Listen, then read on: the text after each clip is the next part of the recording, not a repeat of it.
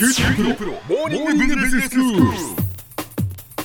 今日の講師は九州大学ビジネススクールで財務がご専門の村藤勲先生ですよろしくお願いしますよろしくお願いします。先生今日はどういうお話でしょうか？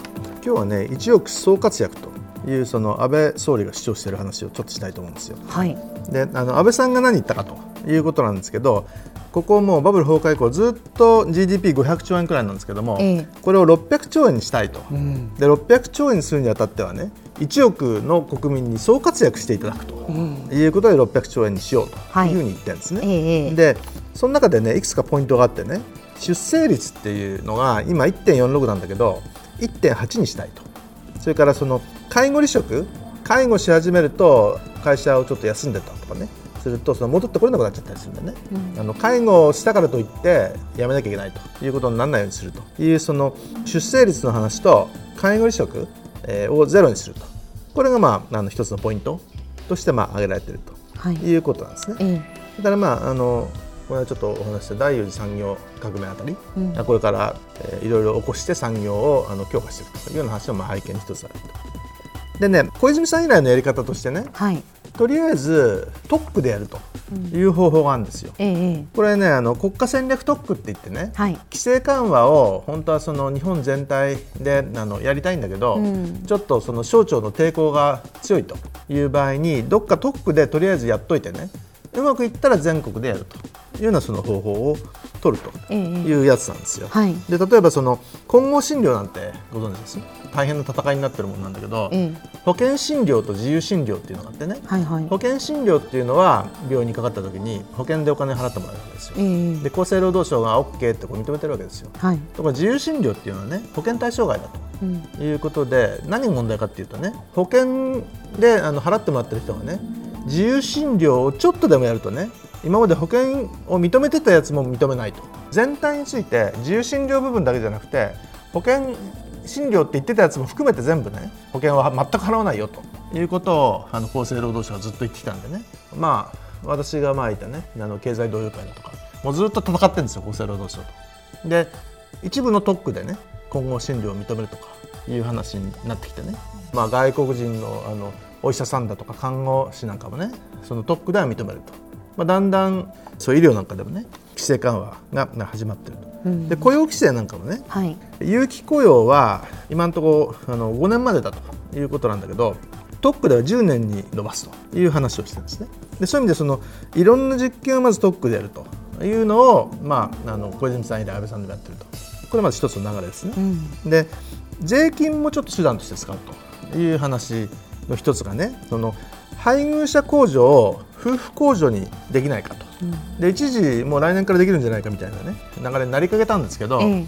問題がちょっと難しいんで導入見送りということに今回とりあえずなったんだけど何が起こってるかっていうとね、はい。昔は専業主婦がほとんどだったんですよ。えところが共働きがどんどん増えてきたと。はい。いうことでもうね2014年段階で専業主婦が720万人共働きがえー1077万人と。昔はね専業主婦の方が全然多かったんだけど最近は共働きの方が全然多いんですよ。はいはい。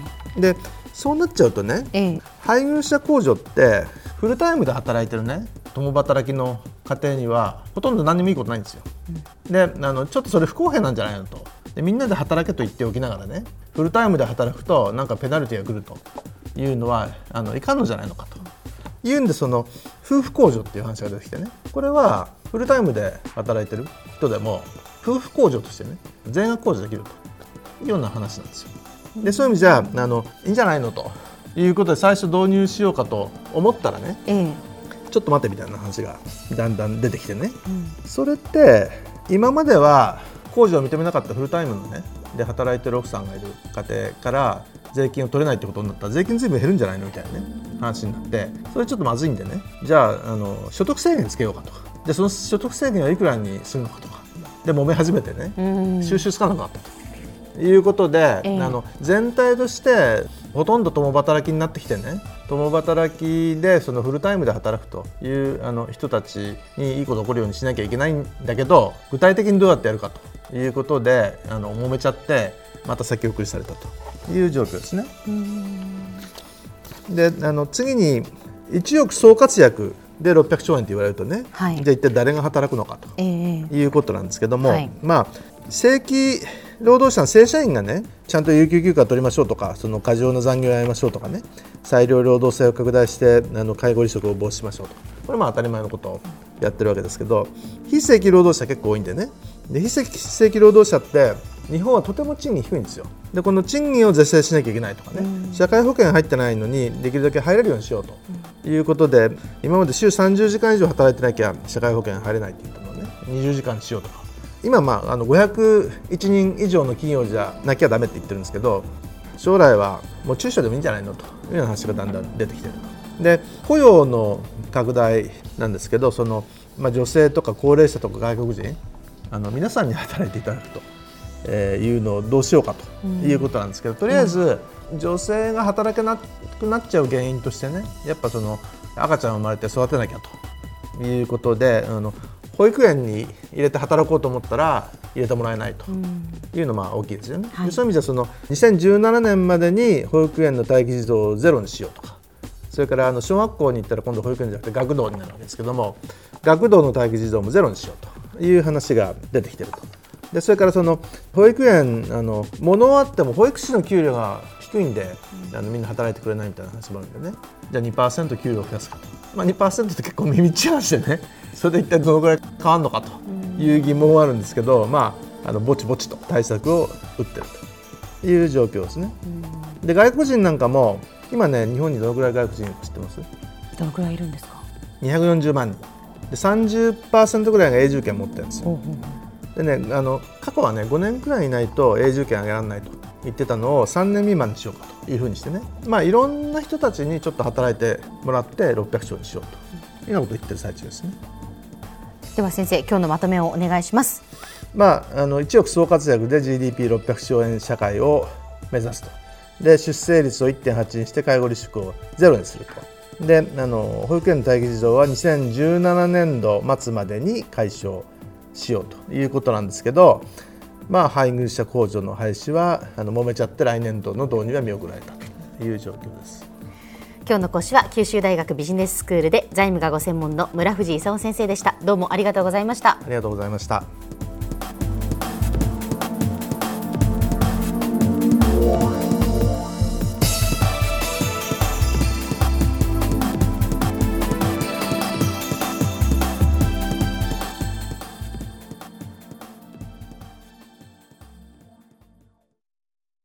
QT プロは通信ネットワーク、セキュリティ、クラウドなど QT ネットがお届けする ICT サービスです。九州中に展開した光ファイバー網を基盤に一番身近なビジネスパートナーとして九州の企業自治体の皆様をサポートします。詳しくは QT プロで検索を。